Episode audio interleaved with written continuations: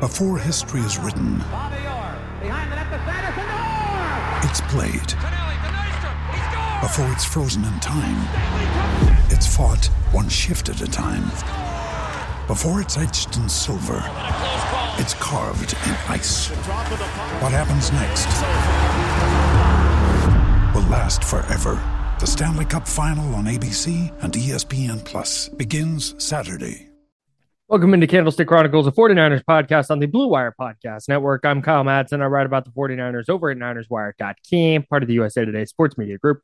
Joining me shortly is the Sacramento Bees, Chris Biederman, and we are sponsored by Cooper's Brewing. Go visit the brewery in Santa Rosa or order your beer online at coopersbrewing.com. Must be 21 or older and in the state of California to order online. The 49ers got blown out at home by the Chiefs. Let's talk about it.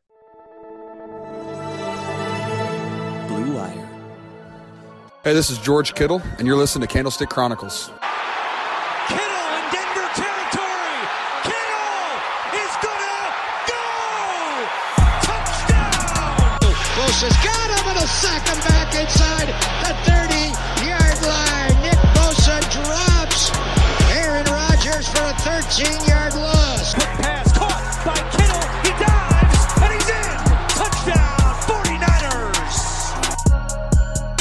That was bad.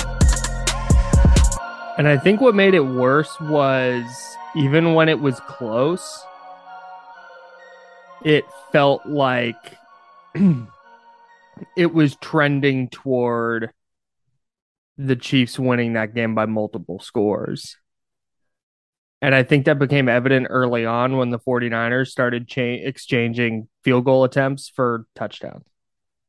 And the biggest takeaway for me is that the 49ers aren't as close to that level as I thought they were. I was expecting a much better defensive performance than the one we saw on on on Sunday. So for me, this is the most damning loss of the season because I think you can look at the other ones and not that you're like making excuses or or trying to justify losses because a loss is a loss and and like there's you know winning Right. teams don't make excuses for losses. Right. But you okay, there's a monsoon in the Bears game. Okay, it's early in the season. Jimmy Garoppolo's just getting back into the mix after missing training camp in Denver um, in a tough road environment okay, Atlanta, the second game of the long East Coast trip, you're missing a lot of your top guys, including Nick Bosa and Trent Williams. Like you not I'm not trying to make excuses, but when you're looking for reasons why they lost, you can say, okay, you know, that I'm not I'm not really judging any I'm not I'm not coming away with any big t- picture takeaways about the 49ers based on these losses. Well, this against the Chiefs and how it happened is one of those losses where you do develop a lot of big picture takeaways because Mhm. they had all their guys for the most part, right? Like they had they had a substantial amount of their key players back. They had Nick Bosa, they had Trent Williams. Charvarius Ward was very clearly not 100%, but he was back. Um, you know, you add Christian McCaffrey, who obviously is not well versed in the offense after being there for just a couple days, but that should be like a bonus. That's like, you know, getting a, an infusion of playmaking, maybe just an energy shift in the building with adding like a big, big time type player like that. Um, and you would think that, all right, if the 49ers are the contending team that we thought they were, they would come out and play well against the Chiefs, particularly on defense. And to me, that's that's the most damning part. Like it was very clear, aside from the interception on the Chiefs' first possession, the Niners were not slow were, were not consistently slowing down the Chiefs or having any answers for what they were doing offensively, which meant the field goal the field goals that they were kicking were not going to be enough to win the game. And Yeah. um, so as time went on, even going into halftime, all right, the Chiefs miss a field goal, the Niners dodge a bullet there. And then the very first possession coming out of the break, the Chiefs go right down and score a touchdown, nine play, 85. Or sorry, where did they? they only had to go 33 yards because of penalties and that long kickoff return to open the second half for that opening Right. touchdown. And then Right. they get the ball back. They go nine plays, 85 yards um, after the 49ers kick a field goal. And it's like, okay, this is this is has potential to be a boat race. And then it just turned into a boat race. The Mhm. the Chiefs possessions in the second half went touchdown, touchdown, touchdown, touchdown, punt, end of game. like it And was came with Chad Henne at quarterback. yeah, the punt came when the game was already over in garbage time with what 339 left or whatever. Mhm. Um, so look, this is this was Kyle Shanahan getting wholly outcoached. This was Mhm. DeMeco Ryans not having any answers for what Andy Reid was throwing at him. And one thing that I thought was interesting after the game, Nick Bosa mentioned that, you know, the, they were doing a lot of things the 49ers defense wasn't prepared for. And I asked him to double, like, what specifically, since he mentioned it. And then he just said they did a lot of things that I need to be better prepared for. And there was a lot of running at Nick Bosa um, and a lot of you know just do like blocking him in a bunch of different ways where he can't just pin his ears back and go get the quarterback consistently right. or you know just line up and and hold the edge and play the run really well. Is a lot of chips a lot of like just blocking him with different people and and forcing him to keep his head on a swivel and stuff like that. It was a masterclass from Andy Reid and Patrick Mahomes. There's no doubt about that. Yep. but the my big takeaway is like okay there's the Chiefs obvious Super Bowl contending team, like a team, unquestionably in my head, one of the top three in the NFL. Yep. The 49ers are nowhere near that level because of what just happened on Sunday. Now, big picture, do I think they can still get to that level? Yeah, I do because we we saw it last year. But right now, like instead of coming out of these games, like for me, like the losses in Chicago and Denver and Atlanta, like this to me is much more alarming. And you can say, okay, it's on a better team. Well, this is the team, this is the type of team that the 49ers measure themselves against. Right. Right. And there are no there are no extenuating circumstances in this game. And I don't even want to hear about the, you know, the long trip and coming back. I know they're one in four now, coming back off those long East Coast trips where they stay out there for an extra week. But like that's ultimately a Kyle Shanahan thing too. And we can Mhm. talk about Shanahan, but my other big takeaway, aside from the 49ers right now, very clearly not being in that contending um, tier, is that Kyle Shanahan's having a bad season. Mhm. Like I've seen, I, I've been sort of on the fence of like, well, the circumstances are what they are. Like, no, this is Kyle Shanahan having This a bad bad. season. Yep. Because look, we consider Andy Reid one of the best coaches in the league, if not the best coach in the league, right? Sure. I have long considered Kyle Shanahan a guy who's probably in like the top five of coaches that I would want running my team slash running my offense, play callers. Like, you know, the reasons are the fact that everybody's trying to run his offense.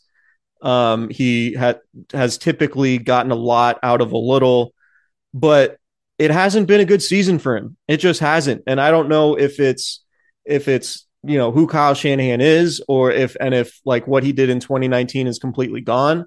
But and you know how much credit does Mike McDaniel deserve because he's he's been a stalwart on Kyle Shanahan's staff and a super valuable member of the staff and now he's gone and now now the team's not not doing as well. But look, it was Andy Reid in full on masterclass. I'm one of the best coaches in the NFL. I have one of the best quarterbacks any of us has, have ever seen, and we are humming and we are going Mhm. on the road and kicking this team's ass. The Niners got their asses kicked today, and we had Mhm. thought the defense is elite. The defense is, uh, you know, potentially historic based on how the first few weeks went. Mhm. And the Chiefs just went and kept scoring touchdowns, kept scoring touchdowns, kept Mhm. scoring touchdowns, and made the 49ers guys like look like their heads were spinning. We had not seen the 49ers defense blow coverages like this. And I know I'm running through a lot and just kind of ranting, but like it was it was a full-on dismantling.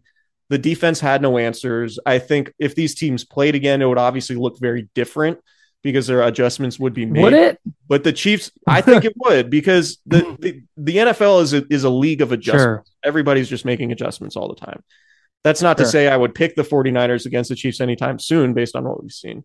But it was, I think it was more like it was a schematic ass kicking and like uh, just an overall asking. I'm not, not that, you know, that I'm trying to absolve the players from playing poorly because they obviously did. But to me, the bigger concern is the Chiefs putting up 529 yards, Patrick Mahomes throwing for 423 yards, and this defense that we thought was elite having zero answers.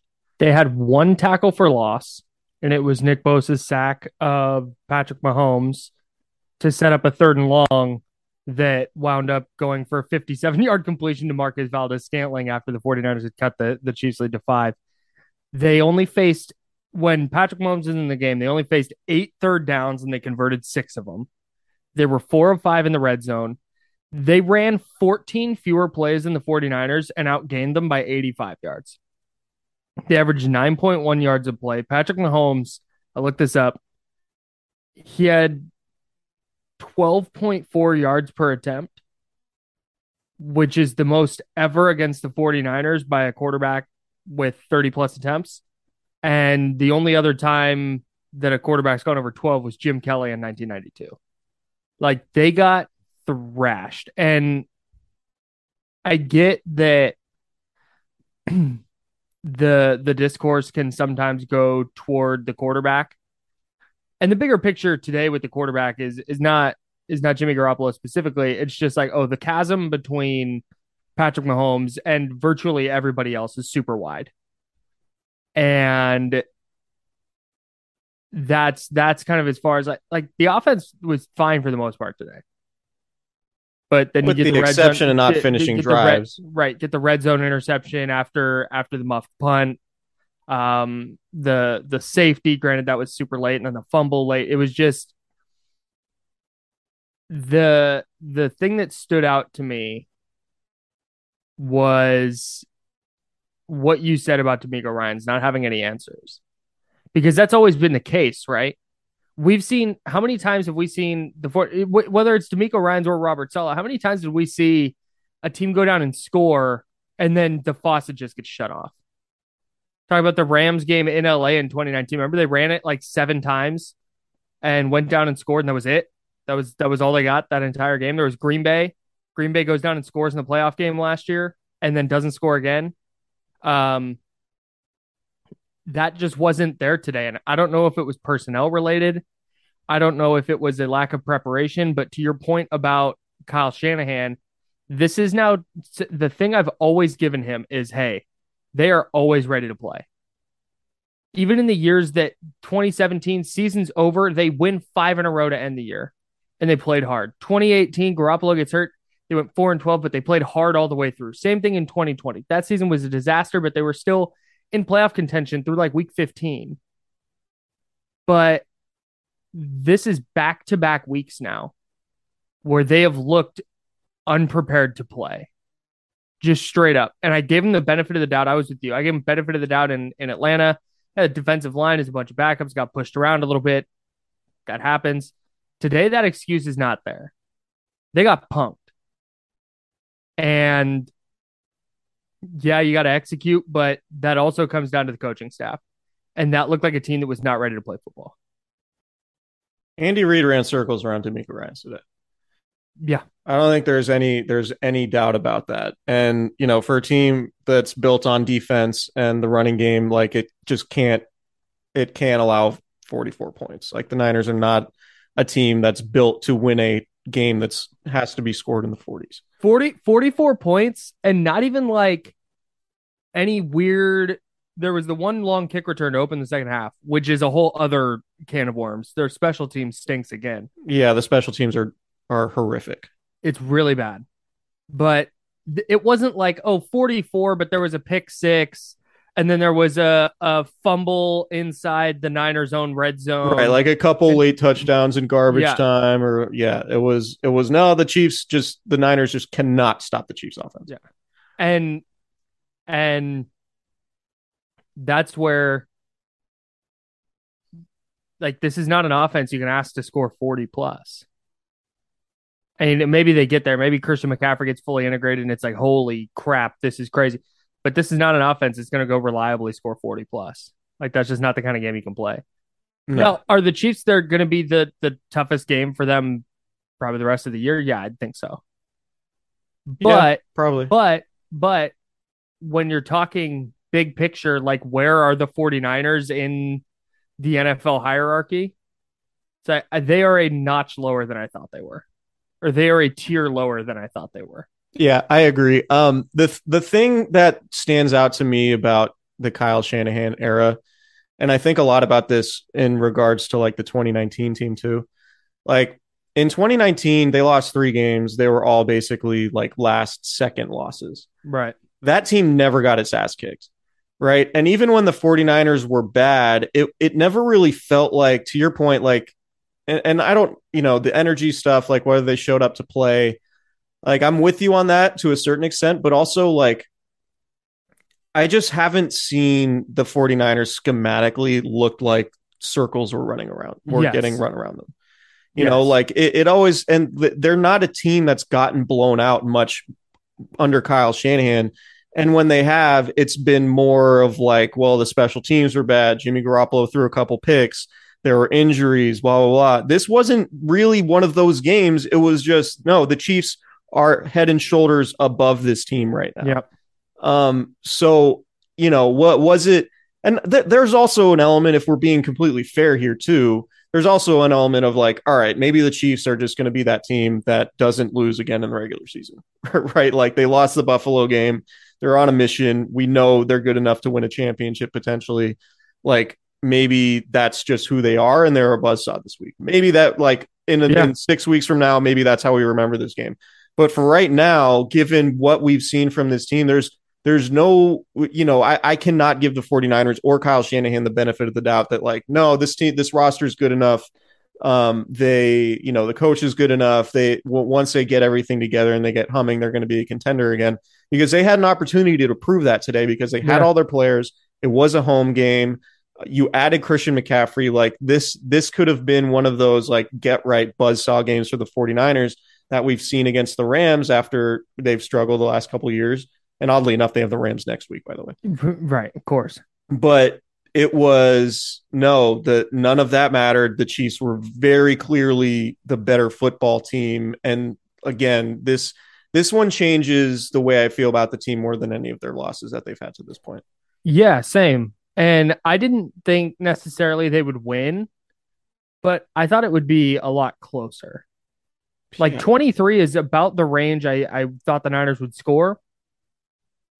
But I would would have said like, oh, maybe the Chiefs win 27-23 and Niners get a couple stops, but that just wasn't that just wasn't a thing. And what made it worse is they were up 10 nothing. Yeah. Like they they went up 10 nothing and then Kansas City went on a 44 to 13 run and the Niners just never just never really had an answer. Like even when they even when they scored early in the fourth quarter on the touchdown pass to Kittle that cut it to 5 right? 28 23 Yes. so that cuts it to 5 and it's like okay now come up with the your first stop of the game and now things get interesting.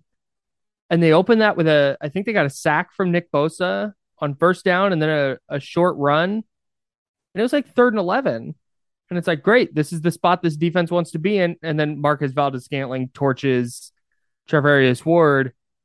And that it felt over at that point. Yeah. And you know, the big thing, like hearing Kyle like Shanahan early fourth quarter. Yeah, hear, hearing Kyle Shanahan talk after the Falcons game last week, one of the things that stood out that he said was the biggest play of the game was the long third down run that Marcus Mariota scrambled for and that led to a touchdown. Um, it was a third down that the 49ers defense just kind of blew, right? And then it, it ended up being a big play in the game. It pushed, I think, I forget it, the, the exact um, details of that play, but I bring it up because four of, I'm looking at the biggest plays of the game four of the Chiefs' biggest plays came on third down. Third and third and one in the first quarter.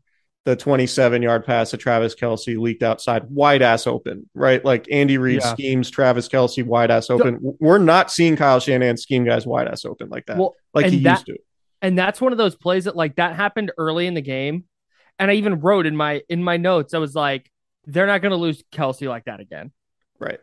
like they're Yeah. just that because that's not something this defense usually does No, they adjust. You can get them once, but usually they have an adjustment for it. right Jerick McKinnon, a 34 yard screen pass on a third and 20 on a third and 20. Um, on third and six in the fourth quarter, Mahomes finds Juju Smith Schuster for a 45 yard touchdown, a complete coverage bus. Um, third and 11, you mentioned the 57 yard play with Charvarius Ward looking very much hampered by the groin injury, um, which he's playing through, which surprised everybody. I think Yeah. nobody was expecting him to play, and then he plays and it's like, oh, he doesn't look that great. He probably shouldn't be out there. Go figure the Niners would risk a hurt guy by playing him, but whatever. Um, we don't need to have that discussion again. But no, this was this was to me. Can I can I go can I pull back all the way and get as big picture as I can on Kyle Shanahan? Because I think this is a good time to, to have this conversation. Yeah, can I plug one thing in here real quick? Yeah, do it. just to kind of put a put a cap on the the very specifics of this game. The perfect summation of this game was this isn't gonna this isn't gonna play, but I'm hoping that you can help me out and vouching for me. Okay. In the press box today, I don't know if this is because we're credentialed media members, by the way, and um, I hope you all take us very seriously. Uh, that's a Twitter thing. If you aren't on Twitter, it's not gonna hit. We're joking. Anyways, um, Are we? in the uh, in the press box, have they always piped in the field noises like that? Yes. Because I don't remember that at all. Like you could hear the players talking, and you Yeah, could hear they- like when it- a it- kicker was kicking a field goal, you could hear the thunk of the ball. It vacillates. Um, Okay. but sometimes it's louder than other times. Usually what was weird today is usually they pipe the um the referee into the press box, but we can Right. do ref, the ref today. But no, there you can usually hear otherwise it would be dead quiet in there and it's super weird. So, well, not at the end of the press box I sit on, but that's a different podcast.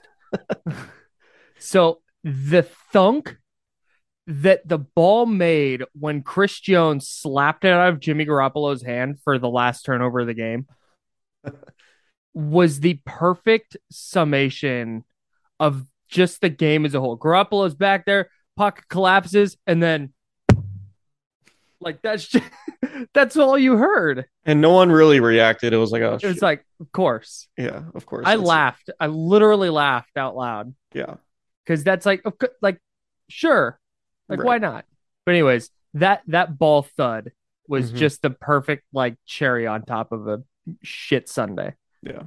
Now's the time to save 30% on wedding jewelry, only on BlueNile.com. Make sure your wedding ring is the one with your pick of diamond and lab grown diamond bands, all hand finished and graded for excellence. Or surprise her with something blue she'll love for life, like a stunning pair of sapphire earrings. Blue Nile's jewelry experts are available 24 7 to help, from fit questions to style advice. Right now, get up to 30% off at BlueNile.com. BlueNile.com. So okay, can I go big big picture Yeah, on Kyle Shanahan? Zoom now? out. Okay. So I think, look, it's really the like the easiest thing in the world, and you can do this with Bill Belichick. Like the easiest thing in the world is to second guess a thing every coach does every week and to second guess every roster decision and all of that stuff. Like that's fine. Right. We do that. We have a podcast. Um, but to me, like we can like I I generally think Kyle Shanahan, in terms of the roster they've built, the scheme they run, the players they have, like the the you know the the organizational stability that they seem to have um, is all pretty positive. And I still think Kyle Shanahan is probably in the top 10 coaches in the league that I would want. But um, I'm less inclined to nitpick the play calling and like this is what how he should be using guys and all that. Like I have my ideas and I've we mentioned we talk about it all the time in this podcast. To me, the biggest indictment of Kyle Shanahan, and the reason why I bring it up today is because Patrick Mahomes is on the other sideline.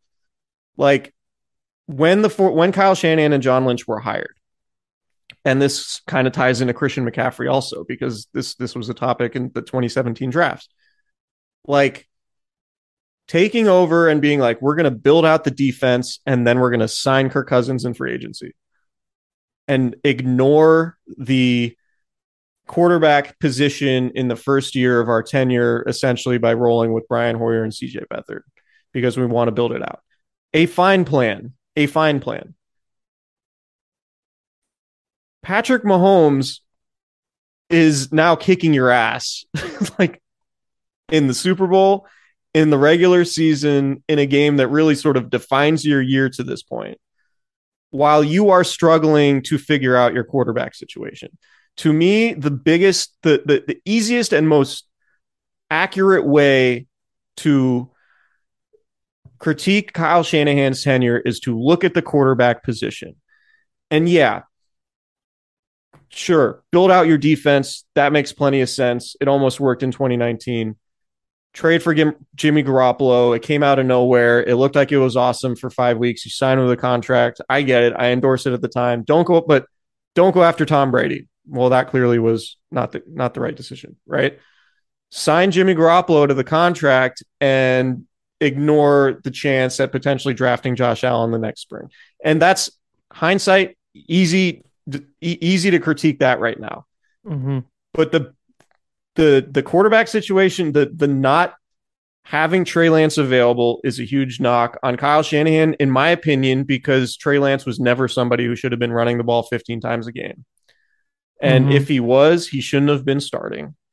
And having a, a training camp scenario where the guy who ends up being your quarterback for the season and Jimmy Garoppolo is not getting any practice reps in training camp. Like if you are so you know like work it out. Like give Jimmy Garoppolo some burn. Have a quarterback competition. If you do not want Jim if you do not want Trey Lance to lose a quarterback competition to Jimmy Garoppolo then Trey Lance is not your guy. And that's one thing that I keep thinking about like I'm very optimistic about Trey Lance but Kyle Shanahan clearly doesn't trust him and I think Kyle Shanahan, in his mind, believes that, man, if I'm pitting Jim, Jimmy Garoppolo and Trey Lance against each other in a training camp quarterback battle, Trey Lance might lose. And that's why Jimmy Garoppolo is not getting practice reps. Point being here, and like the, the point here for me is that is it's just hasn't been a good situation. And maybe this is completely different if Trey Lance doesn't break his ankle. Obviously, mm-hmm. it's a completely different situation. But to me, like injuries are bad luck, but it was also very clear in Trey Lance's first start in Arizona in 2021 that you should not centralize your Trey Lance's running game should not be the central portion of your offense. Like you need you can have that as sort of a weapon, but not the thing. Now Trey Lance is hurt, and now you're in this quarterback situation where you're playing a guy you you already told the entire world you can't win with and you don't believe in. And at some point, like how pumped is the roster, the entire roster, the entire locker room, the defense to be like, well, we have Jimmy, we're kind of limited. Like they know Again. it because Kyle Shanahan tried to replace him. And they've been to key moments in the play- playoffs with Jimmy Garoppolo, and he hasn't come through. And now they're in a position where they have to try to push with Jimmy Garoppolo again. And maybe the same energy isn't going to be there from the rest of the roster because they're like, man, you guys already moved on from him. You cannot convince us that you really believe in this guy because you drafted his replacement and we're planning on trading him until the last week of August. Right. So, like, to me, just zooming out big picture, we can talk about game planning and play calling and the tempo in, you know, fourth quarter offensive possessions and not going no huddle. The biggest, the biggest thing you can critique Kyle Shanahan on is just his overall handling of the quarterback situation. And I don't know that it's going to get clear anytime soon and today, the big thought that our favorite cast member Nick and I had in the press box, we both came up like we both thought this independently, and both told Josh Dubow, who was sitting next to us at different points in the day, like AP's Josh Dubow. AP's Josh Dubow, Michigan friend of the podcast, listener of the podcast. Um, shouts to him. Nick and I are both like Tom Brady's going to be on on the 49ers next year, isn't he? Like, like isn't that where this feels like it's going? Like Tom Brady having a terrible day in Carolina his like life's like who knows he's pissed off at everything uh he like if he's getting divorced i i assume he would want to play again next year like doesn't it feel like it's going to be all right tom brady's a starter and we'll see how trey lance develops behind him and maybe trey lance will be the backup if anything were to happen to tom that's get push that's like you know way down the road that's super funny but that's what given all the weird shit that's happened with Kyle Shanahan in the quarterback position, since he became head coach. That makes me feel like where it's headed. And that just big picture with Patrick Mahomes, who Kyle Shanahan ignored in the draft process, kicks his ass again after what already happened in the Super Bowl. While you're struggling with Jimmy Garoppolo to you know win games, like that to me is is really where you can indict Kyle Shanahan. Rant over. I'm sorry for for going on so. Okay, well, hey, no, that's fine. Um, and that's a good segue into the take I've been developing. I told good, you about it today. It. I don't think Kyle Shanahan can coach good players. Yeah, I disagree with that, but uh, let's hear it. Here's here's here, and this is I I think I'm wording that wrong. Like I'm I'm wording it in an extreme way, but I think that there is something of an issue, and I think this has more to do with Trey Lance than it does with Jimmy Garoppolo. But I feel like he's not very good at just letting dudes be dudes. Like, hey, uh, I'm just gonna pick Ty Davis Price. Ty Davis Price might be really good, but oh, he lined up wrong in that spot in practice, and oh, he doesn't always hit that hole. He, he's super talented, and he might pick up yards, but he might not pick up yards the way I think they should be picked up. So he's a healthy scratch today. Like, there's like, there's no way. Well, he wasn't today, but your point well, just in general, like as yeah, an example, yeah, right. Well, and the reason that like Brandon Aiyuk was in the doghouse last year, or wasn't in the doghouse, but like, um, and Ambry or, Thomas and Deommodore Lenoir couldn't get on the field. Right. And Danny Gray, for example, like you're telling me that Danny Gray, all he can do right now is run in a straight line fast? Like, no chance. No way. There's got to be some creative way. Look at all the different freaking ways Andy Reid got Mecole Hardman the ball today. Yeah. He said, Hey, Mecole Hardman's the fastest dude on the field. We're going to get him the goddamn ball. And it worked. He's three freaking touchdowns, two rushing touchdowns, and one receiving touchdown on a pop pass. Uh- so I'm sitting next to Josh, and Josh, because Josh knows exactly how I feel about pop passes, and mm-hmm. he, and he agrees with me. But he was like, "Man, what a great throw by Mahomes there." and then I'm like, "Yep, yep, 12 yards of YAC, ski. 12, 12 yards, 12 yards of YAC for Hardman. Is he a YAC, bro? Is Hardman a t- anyway? I don't want to get in the pop pass thing, but yeah. no, but it, it's like just the creativity from Andy Reid.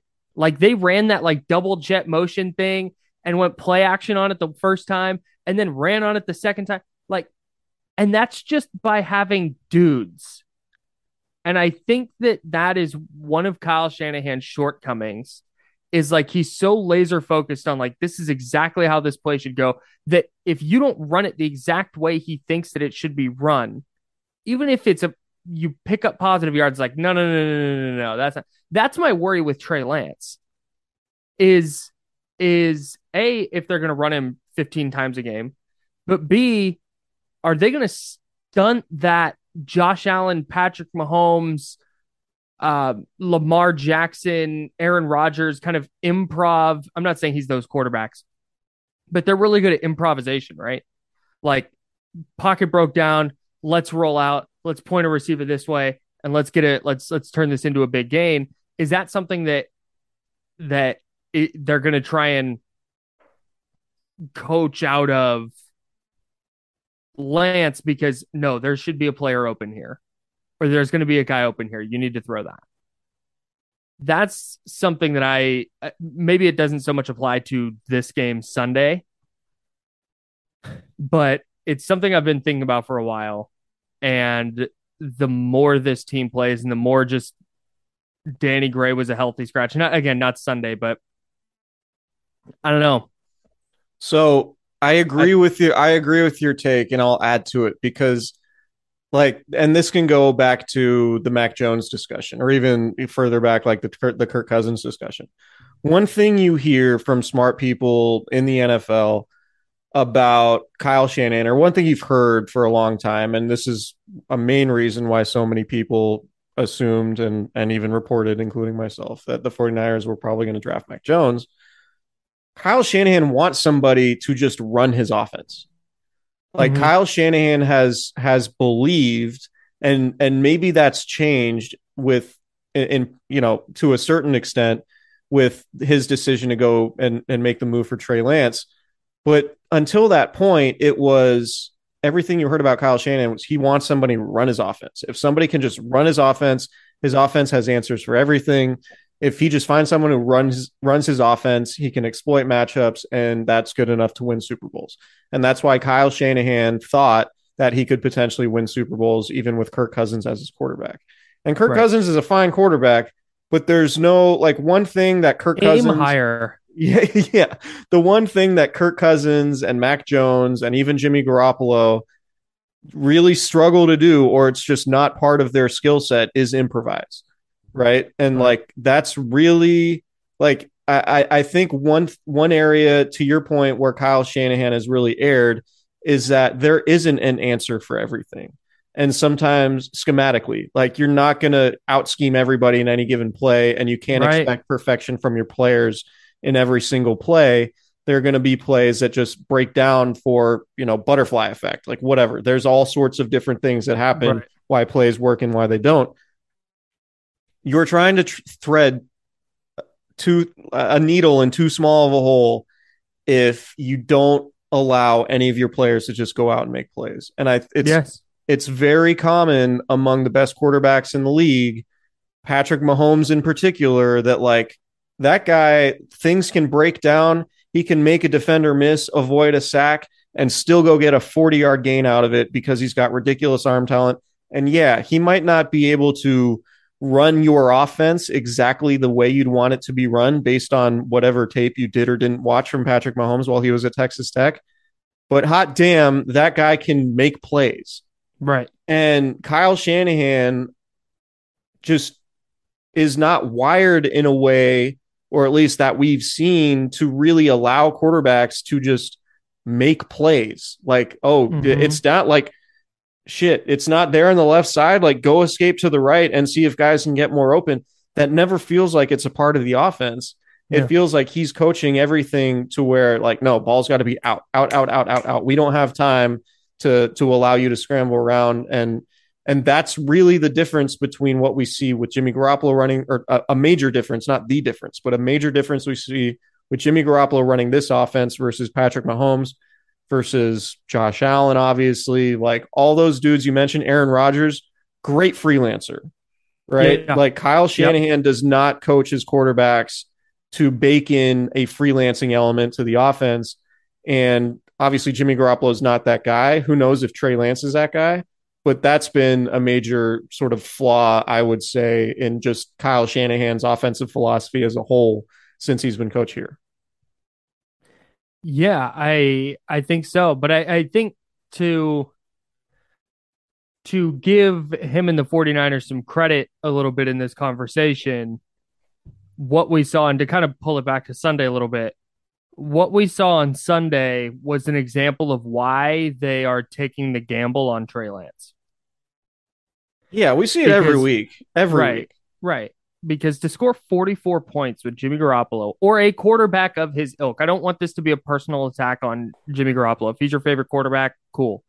But Jimmy Garoppolo or Mac Jones or or Kirk Cousins or Ryan Tannehill or whoever, if you're going to score 44 points with that player without the benefit of a bunch of turnovers and stuff, you, although the Niners got a turnover on a short field today and wound up throwing a pick, but it's like you need to be pristine on offense every single snap. And that's just not going to happen when you have a rookie in Spencer Burford and Jake Brendel, who's played, you know, three games in the five years prior to this one. Well, also the penalties. Okay, well, okay, that's okay. Let's dive in there. Jeff Wilson false start. Danny Gray false start. Like Mike McGlinchey holding penalties. Uh, he had a couple of them. It's like They're, you're they're a buttoned up operation against a really good team. It felt like, and we were talking about this as we were walking out to the parking lot after the game. Like, it felt like in the second half, every drive was starting first and 20. yeah, and this offense is not built for that. Or, yeah, or they start on the five yard line because they have a holding on a kickoff return. Right. You know, like it, they, they shoot themselves in the foot. And yeah, like players are going to talk about that. Uh, oh, self inflicted wounds. We shot ourselves in the foot, et cetera, et cetera. And that's how players typically talk. But players are not going to say, man, they were, they ran circles around us today. Right. You know, there are going to be a lot of stories coming out about the Niners. Oh, they shot themselves in the foot. It's like no one's going to say, yeah, they that they outcoached us. Yeah, it definitely. I mean, it de- the the Chiefs actually had more penalty yards than the 49ers did. But if the Niners had 10 penalties, I bet 7 of them were on first and 10 Yeah, Maybe I'd have to go back and look, but yeah, I mean the penalty situation was just like and it was They- disjointed and it put them behind the sticks. And like I they, like I said, the offense for the most part wasn't necessarily the problem. It wasn't great. it wasn't as much of a problem as the defense, but they have to finish drives in the end zone and not settle for field goals in the first yeah, half. and not and that's that's the other Shanahan related thing. One of the first things that stood out to me about Mike Singletary when when it started to set in like, oh, maybe Mike Singletary is not a very good coach was penalty issues and these just procedural things. And Dre Bly running up the sideline and not, or not Dre Bly, but Nate, well, that him too, but Nate Clements in Atlanta on a game sealing interception, running up the sideline and then having it poked out and fumbling, like stupid stuff like that. Like that is coaching related. That's Can that- we mention our guy Jim Harbaugh on that too? sure. Okay. I didn't want to take shots at the 2012 team today. They were honored, you know. Um, but but I'm great recruiting trip for Harbs, by the way. His Michigan hat and everything is brilliant work. But Don't get Yeah, bitter, get better. yeah, totally. Um, it was definitely one of those things where, on top of man, this this team just looks kind of unprepared today. It was also all the penalty stuff, and that's clean. You can clean that up, and you shouldn't be false starting at home. That's that's crazy. Especially if I mean, you're the- a skill guy. If you're a running back or receiver. travel. So I know almost every game's a home game, but they uh, like we can look at you know i really like i've been i've been in chats with my friends they're like what can we do to fix this you know and i'm like they just gotta play better. Like there there are no other That's answers lit- than that. That there's literally what it is. it's not i don't there's no like solution like oh well wait till they get healthy. Wait till um you know jimmy garoppolo gets more comfortable in the offense after missing training camp. It's like no right now they just got to play better. That's the only answer. There's no there's there's nothing else they just have to be better than they were if they plan on contending for a super bowl even getting to the playoffs they're they're not in first place in the fc west anymore and they're out Right. of the playoff picture if the season were to end today and they're loaded. It's not like, well, God, their cornerbacks are just terrible. right Like, no, their cornerbacks are good. Their defensive line's good. Their linebackers are good. Their safeties are good. They have a good receiving corps. They have one of the three best tight ends in the game. They just added Christian McCaffrey. Like, dude, if you have more issues that are holding you back at this point, it's not personnel anymore. yeah It's not, and not to mention, if Kyle Shanahan wants to say, well, the offensive line isn't doing it right, it's like, dog, that's the offensive line. You, you're the personnel guy. You rolled into the season with this. You thought this was good enough. When everybody, you, me, pick your favorite podcast, pick your favorite beat writer, pick your favorite blog, said before the season, ah, this offensive line's probably not good enough. yeah Although I think one of my hot takes is that the offensive line is going to be fine. But Mhm. but like if if that's if that's what like I said, not every team every all 32 NFL teams are working around some deficiency on their roster. It's just really hard to put together a 53 man roster where you're like rock solid at every position. yeah And we've t- we've talked about it on this podcast before, and you said it. Like, if you're going to be weak at one position, like interior offensive line is probably the one that you'd you'd skim off of. So it's I it's not personnel. It's not for a lack of good players. Like they just they have to execute better. no that's and a lame like take, but that's what it is. Like like Kyle Shanahan needs to be better. When's when's the last time we came out of a game and we are like, man, Kyle Shanahan did some cool shit in that game? yeah, or dude, Kyle Shanahan was too aggressive. Yeah. I mean, it just it. I don't know, man. And maybe he's I don't know. There are all sorts of reasons not to run certain plays, but it's it doesn't look like things are trending in the right direction. But it, I do want to have point out the caveat like maybe the Chiefs are just maybe the Chiefs would have beat all 31 teams you could have lined up against them this week. Yeah, maybe.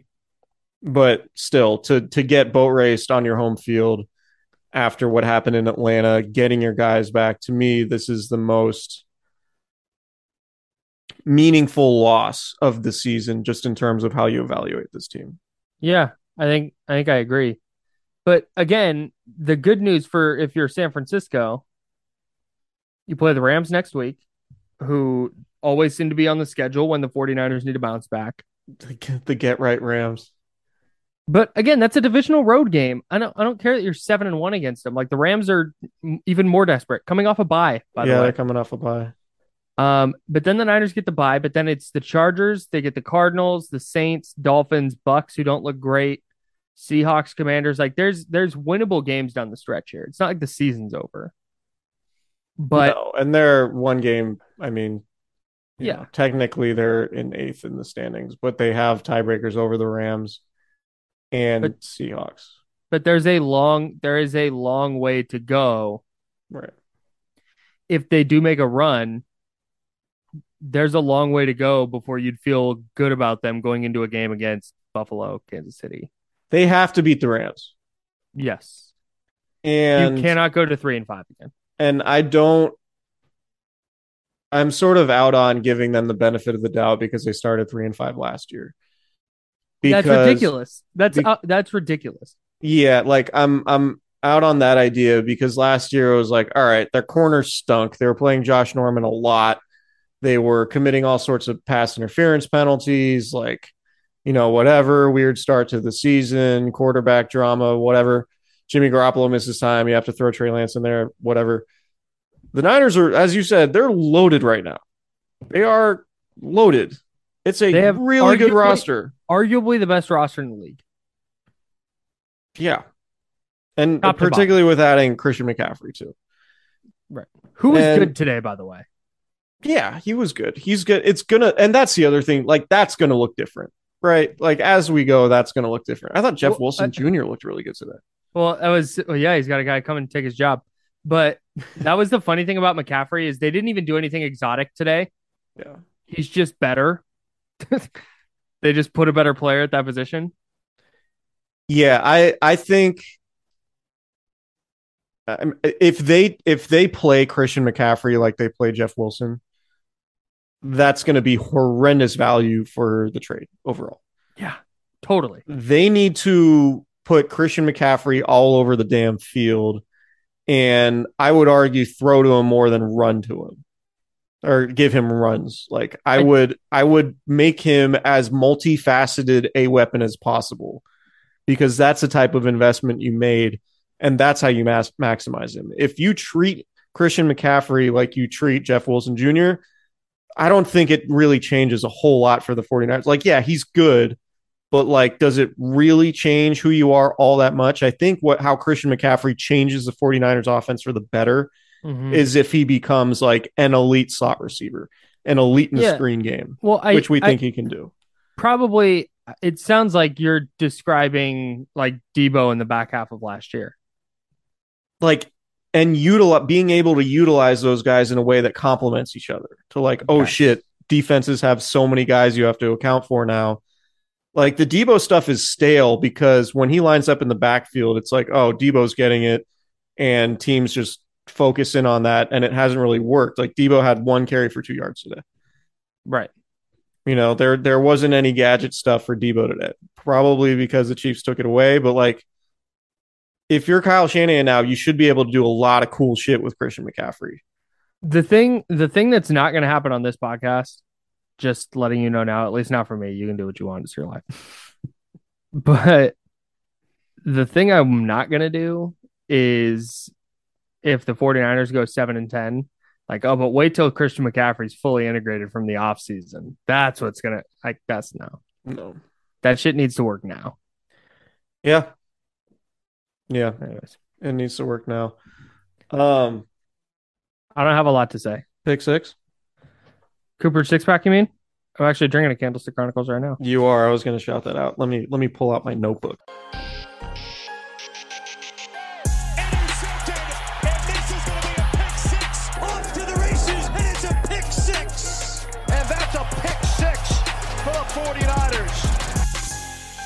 I have I have the picks right here. Okay, you can. announce You had Nick Bosa one. I took Trent Williams two. I got it. Aiyuk three, Kittle four. You had Jimmy Ward five. I had Fred Warner six. I'm wiping out Jimmy Ward and Fred Warner. So I'm Tough not. scenes. w- I make fun of, not make fun of. I make light of film guys. I mean, like, really got to watch. Yeah. film. I want to know really how effective it was having Jimmy Ward play in the slot. Uh, because Jimmy Ward was a nickelback today, Yeah. and he hadn't played nickel in years. And like I know, Tashaun- Tashaun Gipson looked as bad as he's looked all year. I mean, everybody looked bad today. Yeah, like I don't. I, I'm just very curious to see how it looks because generally my whole thing with Jimmy Ward and this injury is like when Jimmy Ward comes back, he's got to be your free safety. But I understand now when you lose Emmanuel Moseley and you you know they they clearly do not trust Deommodore Lenoir to play two positions at once. Like he is not Carlos Rogers in terms of being like a smart, savvy veteran who can play nickel and outside. Right. Right. Like that is very much not Deommodore Lenoir at this point in his career. So Deommodore Lenoir playing outside in place of Emmanuel Moseley, I get not having him play two positions.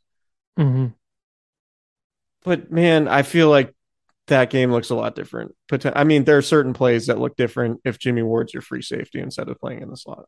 Yeah, maybe.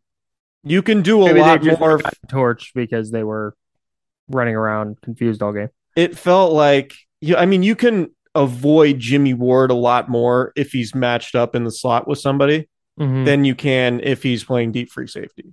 Yeah. If Jimmy Ward's playing deep free safety, he can cover halves of the field, Right. you know, like provide provide umbrella coverage to one half of the field. Whereas if he's in the slot, he's limited in what he can do hmm in terms of how much area he can cover. And he's a primary defender instead of a secondary defender. It's a little different. So like i wonder if you put a gun to DeMeco Ryans' head. Not that anybody should. But if you would say like hey if you could do that again would you play Jimmy Ward in the slot or would you just try it with Sam Womack and then play Ward at, at safety hmm I don't know. i don't know but that's that's a want to dive into the film the all 22 Ambry Thomas regressing to the point that he's apparently unplayable was a tough development for the 49ers secondary this year. yes Agreed. Um, That's weird. Who wins? I got a touchdown out of George Kittle. And it's National Tight Ends Day. That's got to count for something. Oh God. Hashtag National Tight Ends Day. Did you know that he and Travis Kelce on National Tight Ends Day had the same amount of catches and yards Yeah, I also know Travis Kelce's team won by 21 points. by a lot? Dude, he's so good, by the way. That that play, that third down we mentioned, where he's just running n- naked open in the in the Yeah. right flat on that third and short, just hurtling over Talanoa Hufanga. Just easy work. There was one like, play where Dre Greenlaw, he was matched up on Dre Greenlaw, and Greenlaw knew the route and was on it, and Kelce still ran away from him. he's so athletic. He's a And, yeah, very good athlete. he's just he's ridiculous. Um, Talanoa Hufanga takes a knee to the head from a tight end. Had a concussion last week. They bring him out of the game, and then he gets diagnosed with a shoulder injury. I am not going to question anything about this because I'm not a doctor. Keep an eye on the Talanoa Hufanga thing. Is all I'm going to say. He so took there's a test. There's an in-game test, an after-game test, and then a day after test. The day after test is where he tested, uh, had concussion symptoms this last time. Yes, he came out of the game to get checked for, for a concussion in Atlanta and then was allowed back in the game and then reported symptoms the next day and cleared concussion protocol throughout the week. Took a knee to the head on that play and was diagnosed with a shoulder injury. Now- like Keep in mind, this is not Ben Peterson and the 49ers training staff. This is an independent Right. This is this is probably more of an NFL thing overall, not just a Niners training staff specific thing. But just let's just keep an eye on this thing because that was weird. To watch him so. to I thought him he was gone for sure. to watch him take a knee to the head and then hear in the press box like Talanoa Hufanga's back in the game after having a shoulder injury. I was like, huh, interesting. interesting. I Um, also other funny press box thing since we had credentials. Um, I've been had credentials, but well, you've been, you've been, you definitely been. Um, I thought I was gonna tweet today. This is my first Niner game since X, but I went to a game in like December last year. It hasn't been that long. um, no, uh, when you can see Dre Greenlaw walking around on the sideline with a giant wrap on his calf, his helmet is nowhere near him. He's just limping up and down the sideline, not working with a trainer, not like trying to get back in. Like, no, he's got something wrong with his calf. It's right now. And they're like, Dre Greenlaw has been diagnosed with a calf injury. His return is questionable. I'm like, looking, I'm like, no, it's not. That guy's done. like, he's done playing football for today. that happens quite a bit. Yeah. Yeah. I mean, it's like Trey Lance clearly breaks or dislocates his ankle. It's put in an air cast. And then as soon as he's carted off, it's, it's announced in the press box Trey Lance is out. And we're like, oh, shocking. Right. Super yeah. surprised he's not he's Thanks not for letting us know. retaping it up and coming back in. Put But some yeah, was- on it. Yeah. but oh, um, I have a feeling Kyle Juszczyk's injury status is going to be a thing now. Yeah, Um, busted up his hand at some point. yeah, got his hand checked out. I don't know exactly what's what the deal is with that, but I would keep an eye on that too. Okay. Um, which isn't great for the Niners because he's super valuable to what they do, despite I have Ross Dwelley can do it. yeah, Yeah, there's no drop off between Juszczyk and Ross Dwelley. What's Josh Hokit up to? I honestly have no Cardinals idea. practice squad. Oh, you asked a question you knew the answer to. That's that's fun.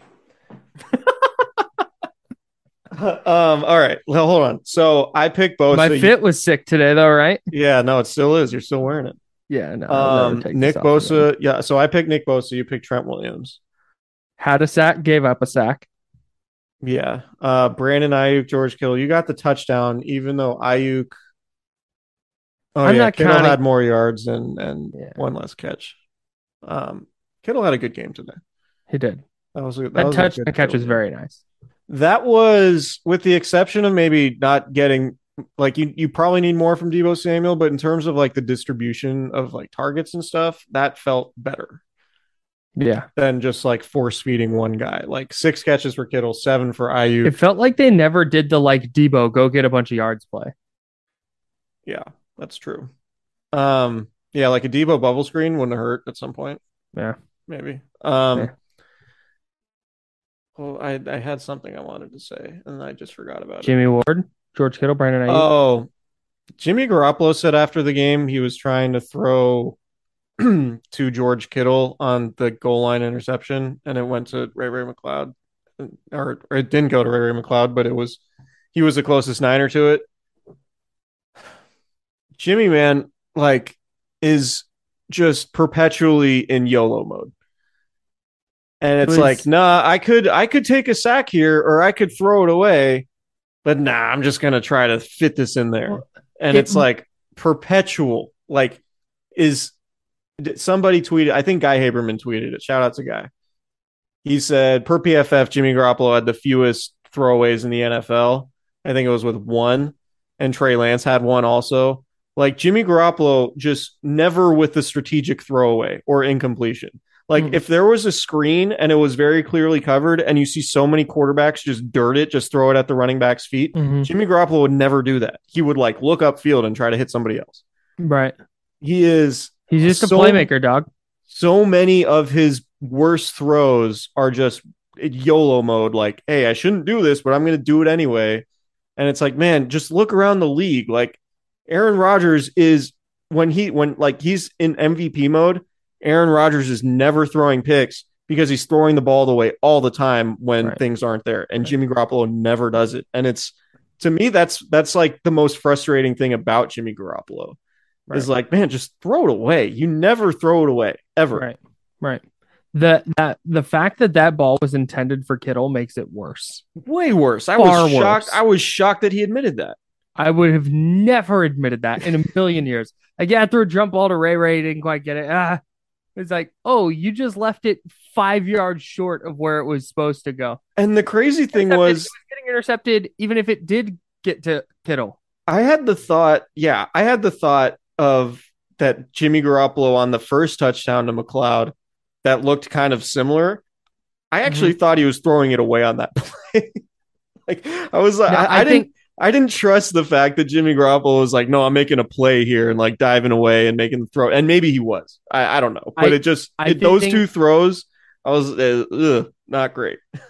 So one went for- the the the one that went for a touchdown from the angle I was at down in Narnia, um, it very much looked like that's he did that on purpose because Okay. Ray Ray was kind of cutting toward, and it was just like I'm gonna throw it over toward the sideline, and maybe he gets it, maybe he doesn't.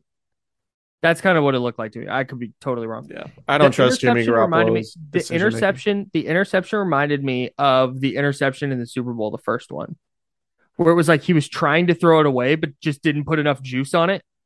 yeah, And the cornerback is like, dude, d- throw it. just put some, throw it away or throw it at somebody's feet. Yeah, it's weird. He's never living to fight another day. He's always No. putting it in harm's. And there were, I mean, Garoppolo was mostly okay today. I think, with the exception of the red zone pick too. But like, the numbers were good: 303 yards, two touchdowns. But there was also like a handful of throws where you're like, that could have been picked. That could have been, and that's just kind of the Jimmy Garoppolo experience. But hey, eight of 14 on third down, over over 50 percent. Great day for the offense. Really good day for the offense. Where'd they go? Like seven and a half, eight yards of play? It wasn't Uh, uh, six point six point two. Yeah, not, Yeah, never mind. not great. And still decent, but no, the numbers are fine, but ultimately, like, what's two two of five in the red zone though. Like no, the numbers were fine with the exception of just finishing drives. Yep. And yeah, like two of five in the red zone. when your defense has no answers, that like, You go five of five in the red zone, you tied the game. and defenses will have games like this, like New Orleans in 2019. Mm-hmm. The defense couldn't stop anything. They like Nick Bosa got one third down stop, and it completely changed the game after the Saints scored 28 straight points to open. But like to have no answers, it was that's that was the most alarming thing. Anyway, Yeah. Who won? Who won the six pack? It's national tight ends day, and I had the tight end, so. Yeah, but Trent Williams gave up the sack that went for the safety. Fred Warner knocked down a Talanoa Hufanga pick six. Sneaky, underrated, huge play in the game. Mahomes is rolling left and inexplicably just throws it into a triangle of 49ers. And Hufanga's got a beat on it, and he's the only guy there. He's gone. If Nick picks up- told me the same and thing. Warner and Warner just sticks his hand up and just knocks it down. It's like, oh, Fred. Yeah, I mean, you can't blame him I- for no, that. no, like, I totally, totally. yeah, Nick. Nick told me the same thing. It was like Huff is still running if he picks that. Nick calls him Huff. I don't know. It's he's a big Well, Huff. I mean, I don't know what the deal is with that, Yeah. but They're homies. um, there was, yeah, that I I don't necessarily blame blame Fred for that, but it no, was you cannot, you cannot blame a defender for trying to make a play on the ball. also their job. Hufanga's pick was Unbelievable. great play, just a Unbelievable. great. But this is his third pick of the season and his fourth he's really been a part of. Because he had that t- that other tipped one that that Gipson got in the Seahawks. Oh yeah, yeah. Um, Hufanga's really good, but yeah, I'm worried about him. Anyway, he's a very good player. Um, he is now standby, one interception shy of Jaquiski Tartt's career total. Hufanga's definitely a Pro Bowler so Huff. far. If he plays Huff, yeah, Huff is if Thank is you. definitely a Pro Bowler at this level. Yeah, no, shout out to Nick. We want to make sure we, we keep it tight with the name. Um, but yeah, worried about it. Right. That's all we got. Um, there's a prominent member of the 49ers beat writing corps, credentialed obviously, who has said um he may or may not be willing to come on the pod this week. So Oh, we will can't Keep wait to our fingers- Brancher. I actually, dude, I ran into crossed. I ran into Eric in the press box today, and it was the highlight of my day. the first thing, the first person I saw was Branch, and he just runs up to me and gives me a hug, and I was like, "Man, it's good to see That's you." so nice. I That's told him I was gonna. I told him I was gonna eat my my food with my with my fingers. I'm sure he enjoyed that. He said he laughed and he said they have utensils here. it's great. Anyways. He's the best, the best person. But no, he's not. He's rate, not who I was talking about. But we should get him on the podcast. I need Anytime, dude. He one of my life. Can I admit something on the podcast to you and everybody listening? Sure. One of my life goals is to be in a group chat with Eric Branch. It's it's enjoyable. It's all I want. It's I will say it's It is. enjoyable. Shout out to Does he golf? Can we go golf together one time? He does golf. Okay. All right. Let's talk about this off air. Nobody wants to hear this. Goodbye, everybody.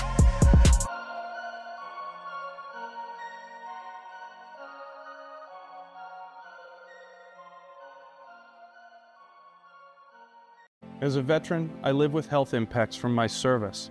VA healthcare means you're in 100% control of your own medical care, your own benefits, and it only takes minutes to set up.